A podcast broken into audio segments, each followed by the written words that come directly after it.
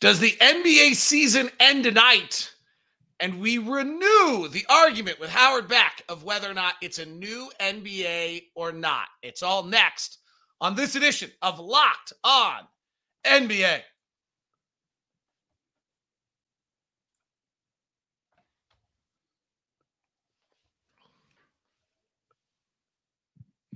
How are you? I'm David Locke, radio voice of the Utah Jazz, founder of the Locked On Podcast Network, original host of Locked On NBA. He's Howard Beck. He's Locked On's NBA offseason and playoff expert. And this is Locked On NBA, your daily podcast covering the NBA in 30 minutes or less to give you everything you need to know of what's going on. On today's show, we will talk about game five as the end of the NBA season looms, and David stares at the television in depression if that happens. Nikola Jokic, kind of interesting retro on some conversations. Howard and I had a little debate the other day about the new NBA. We'll touch on the social media world stars are growing up in and how this group seems to be failing a bit and also the offseason tenor of what we expect to have happening. That's all coming up on today's show. This brought to you by Prize Picks. Today's episode brought to you by Prize Picks. First time users can receive 100% instant deposit match up to $100 with promo code locked on. That's prizepicks.com, promo code locked on. From Denver, Colorado, working on a story for GQ. He's Howard Beck. Is it over tonight? I hate making predictions. Um, I, I, I think it probably is but famous last words. And uh, we in the media tend to root for things to just be over so that we don't have to keep bouncing back and forth between cities and games.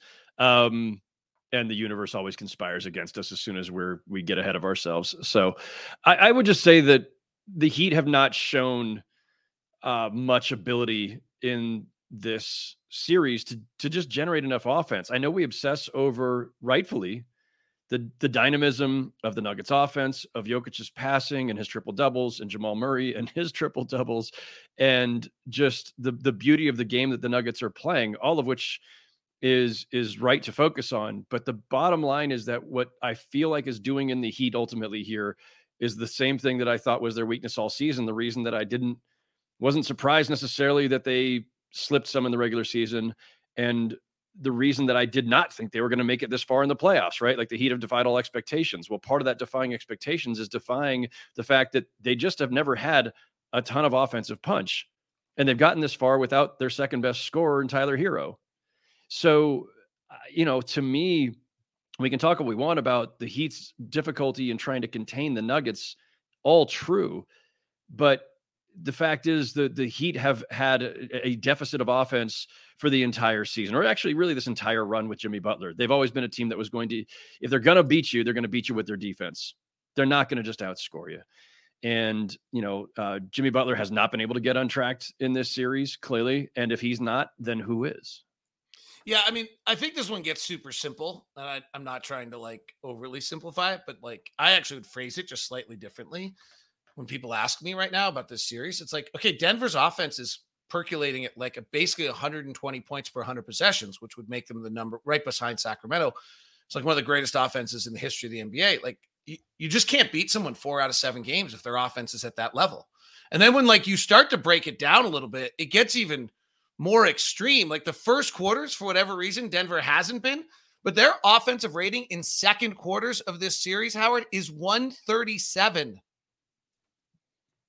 Like there are these stretch like their third quarter offense is a 120. Their first fourth quarter offense slows back down, but they've been ahead by so much that like okay, great. Like I mean their their offense is just at a level and I do think if there's a lesson from these playoffs which when your team's not in the playoffs anymore, that's what you try to do is like what's the lesson? The lesson is you got to be able to shoot and you got to be able to score. Like defense is nice and you and Denver's played it but you have to be able to shoot and you have to be able to score at an alarmingly high rate in this league right now. Yeah, and that has been the Nuggets calling card over the last few years. And the only reason we weren't sure if they would make it to this point was would they play enough defense? You knew they could score at an elite level, at a historically elite level. We always wondered if the Nuggets could play enough defense. Their defense has been great. Um, but again, aided by the fact that the Miami Heat are not a team with a lot of firepower. They just never have been in this iteration. And, you know, whether Jimmy is hurt and it's about that, or whether it's just, you know, maybe the Nuggets are just simply doing a good job on him. And they do have some some really nice perimeter defenders to throw at him. the, but this this Heat team was never built on its ability to just get buckets, and they're they're hamstrung in that regard. And I'm not saying if if uh, I'm not saying that trying to outscore the Nuggets is necessarily a formula for defeating them four out of seven, as you note about the how just how elite their offensive efficiency is. Um, but man, uh, if, if you if, you have to be able to generate more than the Heat are, and they, they, they just can't. And so, no, I don't think they're getting back in this. All right, so uh, this is probably a conversation for tomorrow after Denver wins, but it's percolating around the league right now. And I think it's super interesting. Sometimes I think we make these things up because we need something to talk about in two days off. Sometimes I think they're super interesting. I'm to go with this one. Super interesting. So Denver wins tonight. They're 16 and four. Like it's a pretty dominating run the discussion has been that we have no dominating teams left, that we have parity, and that there's been, you know, I talked about a lot. There's no big plus 11 differential team anymore. There's the discrepancy between top and Miami's the example that they're an eight seed. Then there's the argument that, well, they played a play in team and they did this. Like, where, what's your feeling on this with Denver if they win tonight at 16 and four, clearly with the best player in the world at this point? Um, I hadn't really thought of it in those terms, to be honest. You know, there have been some postseason teams. You know, I think of that, you know, Shaq and Kobe Laker team that went to the finals, was undefeated when they got to the finals, lost game one to the Sixers, and then, you know, and then steamrolled them the rest of the way. So they ended up at whatever that I think that was 15 and one back in the day because that was still the best of five first round. Um, there's the Warriors team that got to the fi- I think the Warriors went to the finals undefeated at least once during that run during the Durant years, right? Um, so there are some of these teams that stand out because they got to the finals undefeated. They barely lost along the way. Um, I don't know how many teams have won the championship with only four losses. I'm guessing there's been, you know, or, or fewer. I'm guessing there's been a handful. Um, so I don't know what kind of uh, company that puts them in just on the win loss ledger for the postseason. I think we're always going to look at this postseason as a strange one, though, and that's not to asterisk the, the, Nuggets' accomplishment or anything else. But if you're asking for a historical perspective, what are we going to rank the Nuggets being up there as dominant as the Curry Durant Warriors or the Shaq and Kobe Lakers in 2001? Like, no, like, I, no, it's not. It's, it's not, and listen, there are plenty of seasons where a team has a quote unquote easier path to the finals or a a you know a, a lesser uh, opponent like even you know hell that Sixers team that the Lakers faced in 2001 really wasn't that good. The East wasn't very good, but the West was a beast, and so um, you had to take out you know a, a great Blazers team or a great Spurs team or a great Kings team. In those seasons, the West was incredibly competitive at the top. This isn't one of those years, and you know the Suns were in flux because of the midseason trade they made. The Lakers were in a, a certain state of flux.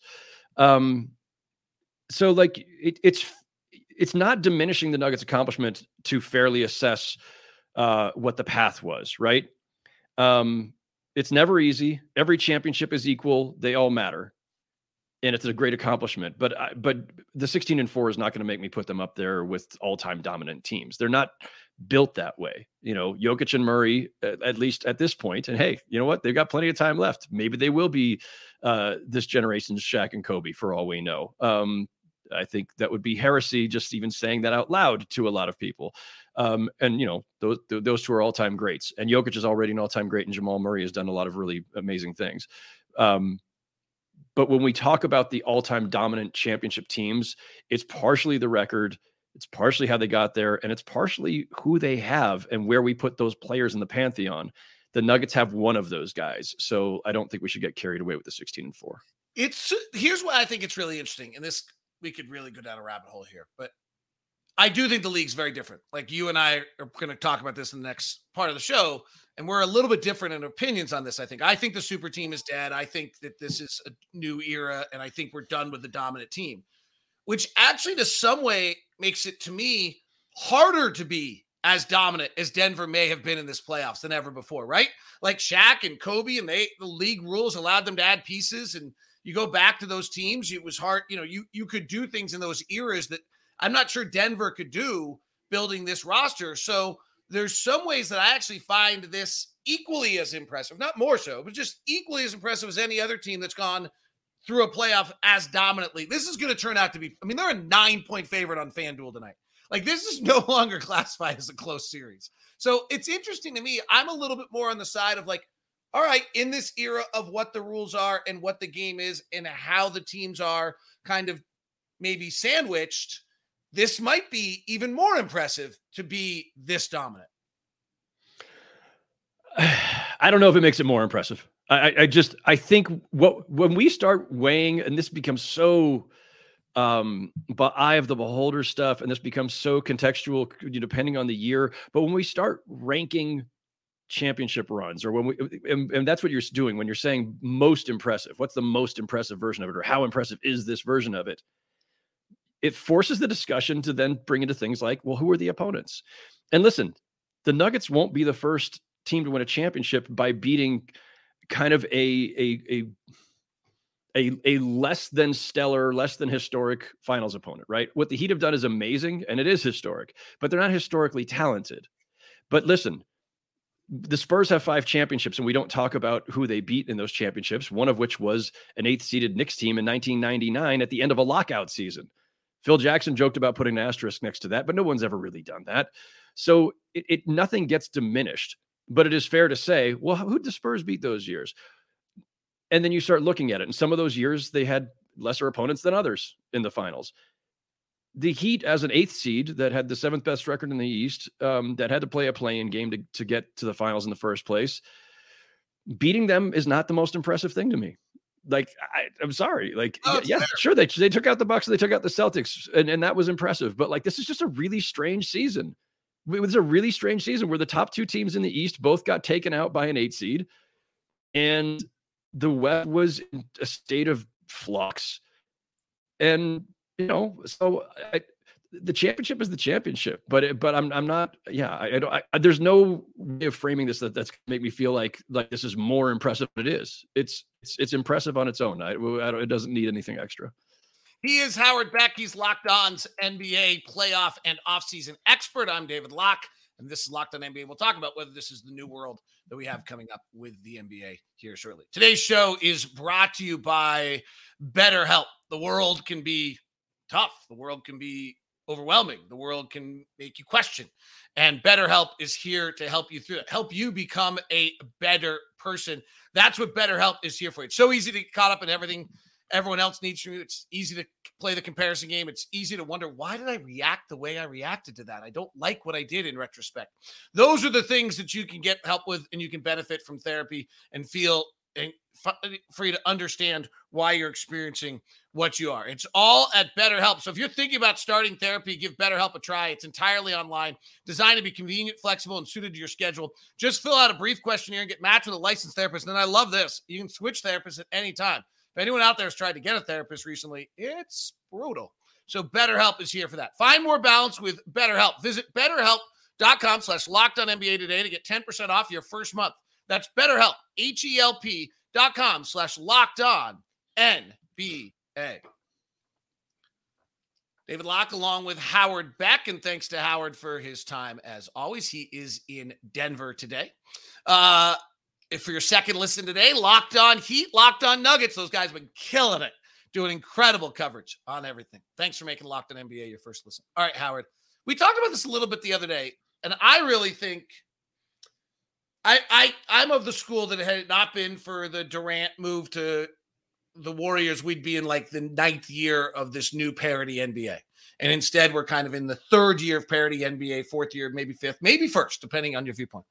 You don't you think we're still going to see the forming of super teams? And you do you think one thing we didn't get to? I actually went back and listened to our old conversation.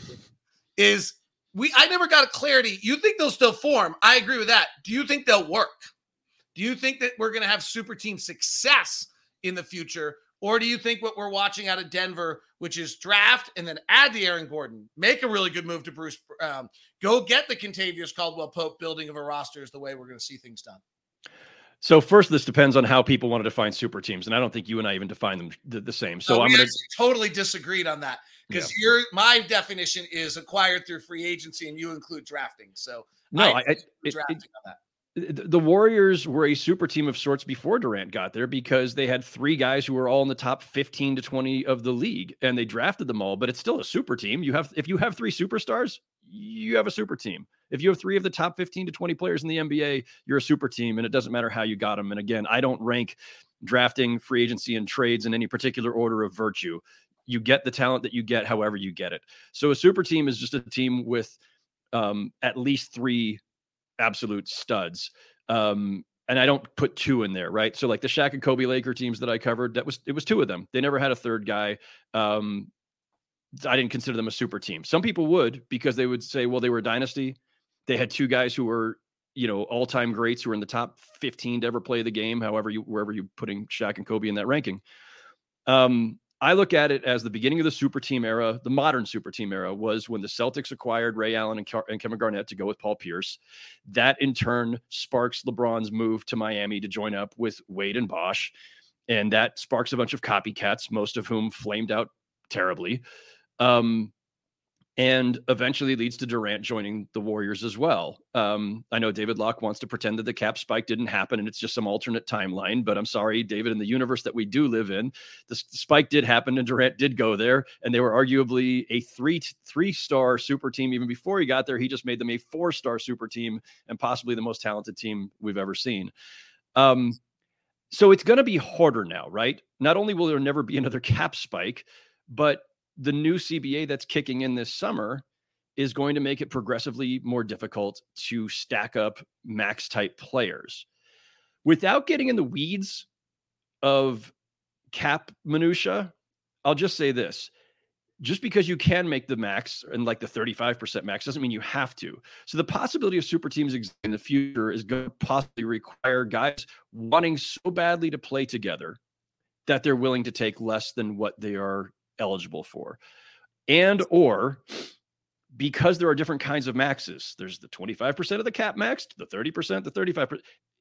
If you somehow manage to get a bunch of guys who are really uh, incredibly talented while they're still on their early maxes, then you can stack up a couple of early maxes, whereas it's really hard to stack up 35% maxes. And especially if those guys have been in the league longer, because now it's not even 35%, it's 35% plus all the percentage raises you got over several years. And now you're making way beyond what our quote unquote max is.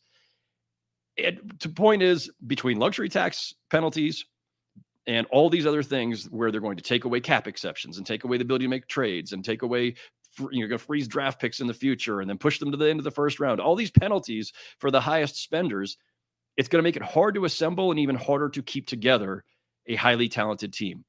Even the Nuggets, as they prepare to win this first championship and are and are charting out trying to figure out how to keep this group together, are going to have some financial strains.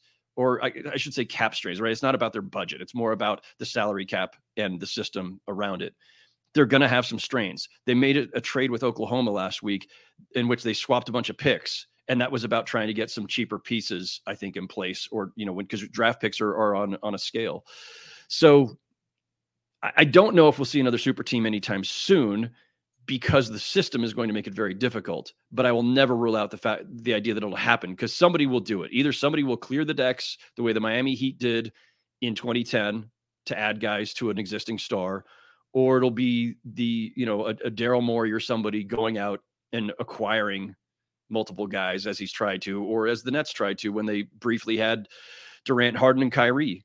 Um, you, you, asked if, if if it'll work. It depends on who the three guys are. Like it, it was not never going to work in Brooklyn because of of who they had. Um, when it hasn't worked in other places, it's it's been because you know at least one of the guys was like a star, maybe in name only, or wasn't wasn't elite enough it can work. It just has to be the right three guys, and it's going to be really hard to do under the system. You buy any of the LeBron talk to Dallas? No, I didn't either. But I did wonder why he did that retirement thing. Like I gotta that that actually made me like the retirement thing to me was super weird because he's not going to retire because we all know that his goal in life is to play with Bronny, and that's been like talked about for like I mean, honestly, like the great late Fred McLeod, who was the Cavaliers TV announcer, told me this probably like eight or nine years ago, like, you know, LeBron's going to play with his son. And his son was like walking around the building at like 11 years old at the time. Um, so Like I thought that was super weird. So that was the only reason I thought there was any validity to the Dallas thing is that I thought the retirement talk was super weird. LeBron LeBron's not going to Dallas and Kyrie's not going to the Lakers. They're not playing together. I'm I'm convinced of that. Um, I, I haven't believed any of this other stuff uh, on any of those fronts. Um, Le- LeBron does things for reasons, and I, I, think that one had more to do with you know he's not a free agent, right? So you know that had more to do with keeping the pressure on the Lakers to do whatever they need to do, and maybe it was pressure to try to trade for Kyrie for all we know. Um, I, I think it was more just a generalized kind of pressure, like you know th- th- this was a really hard season. You made it harder than it needed to be by waiting as long as you did to make those trades. Um, you know, don't screw up this offseason. I think that's the message. I'm going to turn I Dream of Jeannie a little magic ball rubbing Howard back here in the next part of this. I do want to talk about social media, how it's impacting our stars, but I also wanted to get a little bit of like, I'm super buckled on where I think the offseason tenor is going to be and what's going to happen. So we'll talk to Howard about that as we continue here on Locked on NBA today. Prize Picks is a great way to be involved, have some fun, and hopefully win. Prize Picks gives you a hundred dollars match as a new user right now. That's the deal here. It's pretty great. If you deposit $100, Prize Picks will give you $100. If you deposit 50, they'll give you 50. Go to download Prize Picks app and go to prizepicks.com, sign up and play daily fantasy sports. You pick 2 to 6 players, quick and easy app right there, safe and fast, easy withdrawals. You can enter in 60 seconds or less. It's pretty great. Use the promo code locked on to enter the promo code and sign up for your instant deposit match up to $100. Today may be the final chance to win a million dollars as well, because every day during the NBA playoffs and the finals, one prize picks user will win a chance to become a millionaire. One entry after 8 a.m. Eastern will be randomly selected each day. Whoever's placed that entry will get a six pick flex. You get all six, it's a million. If you get five, it's 80,000. If it's four, it's 16,000. I'd like to get 67% of my answers right on the test and get $16,000. That seems pretty great. Full details can be found at prizepicks.com slash a million. You must opt in. Go do it now. Download the Prize Picks app. And remember, use the promo code locked on to get your instant deposit match up to $100.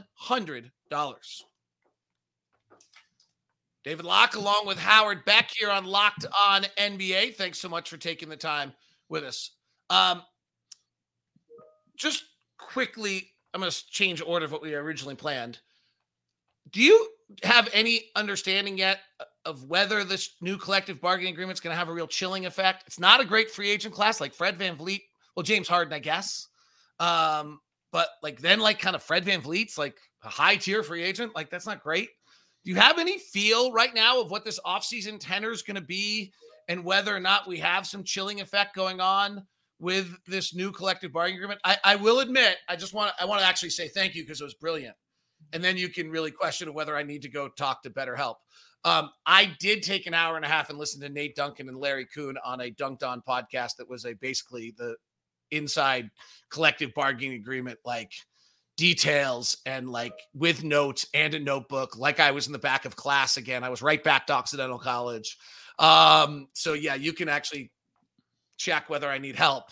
I did do that. I don't know though. Do you have a feel of whether or not this is a a chilling effect here?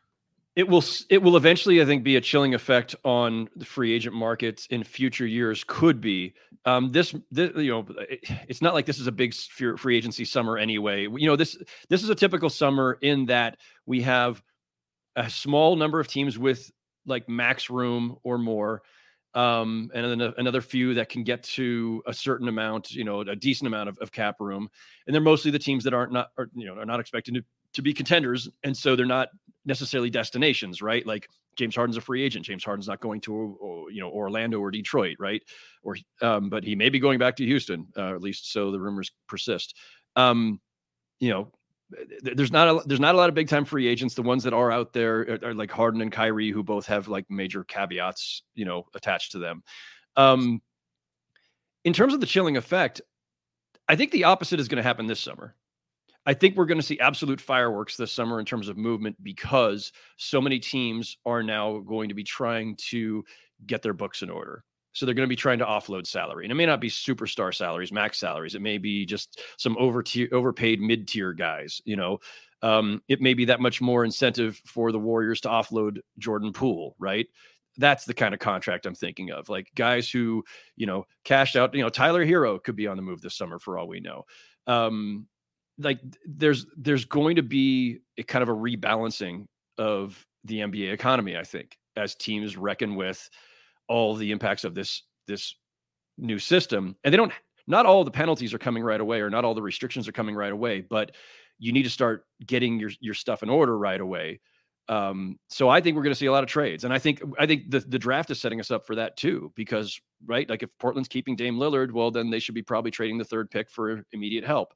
And the Rockets and Pistons, who I think are fourth and fifth in that order, um, also don't exactly need more 19 and 20 year olds. Right, there are two teams that want to tr- turn the corner soon, and so I just think between the draft having a lot of uh, young teams with high picks that they may or may not want to use those could be on the move and setting us up for for big trades. The new CBA and teams trying to adjust to it, I think, sets up for that. So, um, chilling effect on free agency, perhaps, but on the market as a whole, when you consider trades, I think this is actually going to be a crazy summer. Interesting, super interesting. Oh wow! All right, that's awesome. All right, I, big picture conversation. I don't want to. Ja, it's scary Zion is like what page six was made for. It's not new. Um, it was pretty epic, frankly. Like from a like fun gossip, like tell your friends, sit around a bar and you know, like laugh about like pretty epic. Um, but to me, what actually jumped out to me about this, Howard, was like, this is actually in where LeBron blows my mind. Because LeBron was the first star of the social media age where everything you're doing is on Instagram and Twitter. And, you know, I I actually think like I go back to like Blake Griffin throwing the phone. Like we actually haven't had as many of these episodes as I would have thought. The players have truly adapted and changed their behavior and are dealing with this. But this to me is kind of like this Zion and this Ja story. They're obviously both like they did what they did, and they're not innocent of their actions, but they are, these are the total new age where nothing you're doing is private, everything you're out is live, everything that's out there. And it just I thought it was really, I don't know what I'm totally asking, but I just thought it was really eye opening to one, like how impressive LeBron has been to generally stay out of it, other than some blonde haired freak on Fox News who decided to put him in the middle of a political war. And sorry, that was maybe not fair. I just thought it was unfair how she treated him. Um, but I also think, like, I don't know. I just, I don't know. That's kind of, I'm going to leave it there. I don't have a total question. It's more of kind of a comment of the social media age are the players are growing up in and we're seeing two guys who are not victims of it because they did what they did but who have been exposed because of it the perils of the social media era are high right the number of opportunities it presents for mayhem whether it's self-created or somebody else right you can be ambushed places you can be photographed places you can be filmed places um, in the case of Zion last week, right? You can have people who, you know, you, you have, uh, you know, uh, relationships with uh, whatever else that normally would have been private in the past. And if they wanted to, to take it to the public, they would have to go to page six or, or do whatever. But now everybody's got this tool at their disposal where they can embarrass you or shame you or out you on, on, on one thing or another in your private life. Um, so the perils of social media that this generation of players face is is is unique, you know, or, or very different than what past generations of pro athletes uh, dealt with. But I think when we talk about John Zion, these are self-created problems largely, you know, 99 something percent. And in it, if social media didn't exist, a lot of this would have happened anyway. The things that Zion is going through right now, and I'm not going to get into detail about them. And if people don't know, just go Google it, and, uh, or or don't Google it. I you know, I, none of it's great, but the the the issues themselves would exist whether social media existed to convey them to us or not. Um, the judgments or or possibly poor judgments he's made. Same with Ja, because if if take the the two gun incidents aside, and those were aided by social media, right? He's he's waving guns around or what looked like guns on Instagram. And if Instagram doesn't exist, maybe those cases don't happen. But Ja would still have all these other issues, all the things that have been reported by the Athletic and the Washington Post, other you know run-ins with people of various sorts. So no matter what era you're in, whether social media exists or not, these are there's still some areas of just you know personal judgment and and um, accountability issues, and those have always existed, of course. But social media does exacerbate everything. Yeah, I mean the Ja thing. There's a lot there's a lot going on there. Like the Indiana, frankly, to me personally, the story about the Indiana post game is like top of that list, and I feel like it did not get, um, has not gotten the the the, the highlighted issues or the gun and the things like that. All right, we'll see. Maybe I'm staring at the television in pure depression. It used to be baseball that did this to me when I was a little kid. And the last game of the World Series would happen. I would stare at the television and be like, "It's over. What am I going to do?" And tonight, I might be that. And then it's back to watching Nick Smith Jr. videos, and I just could not. Hot boiling wax in my eyes if I have to watch another college game with a center sitting in the middle of the court and a talented guards not being able to drive through the middle of the lane and me being able to figure out where they can play in the NBA. That's a side note. That's just a personal note right there. Howard Beck, thank you very much for the time. Enjoy Denver and Ball Arena tonight and maybe a championship city and all that goes with it. It's one of the special things in sports. So have a good one today. Appreciate it. Thanks.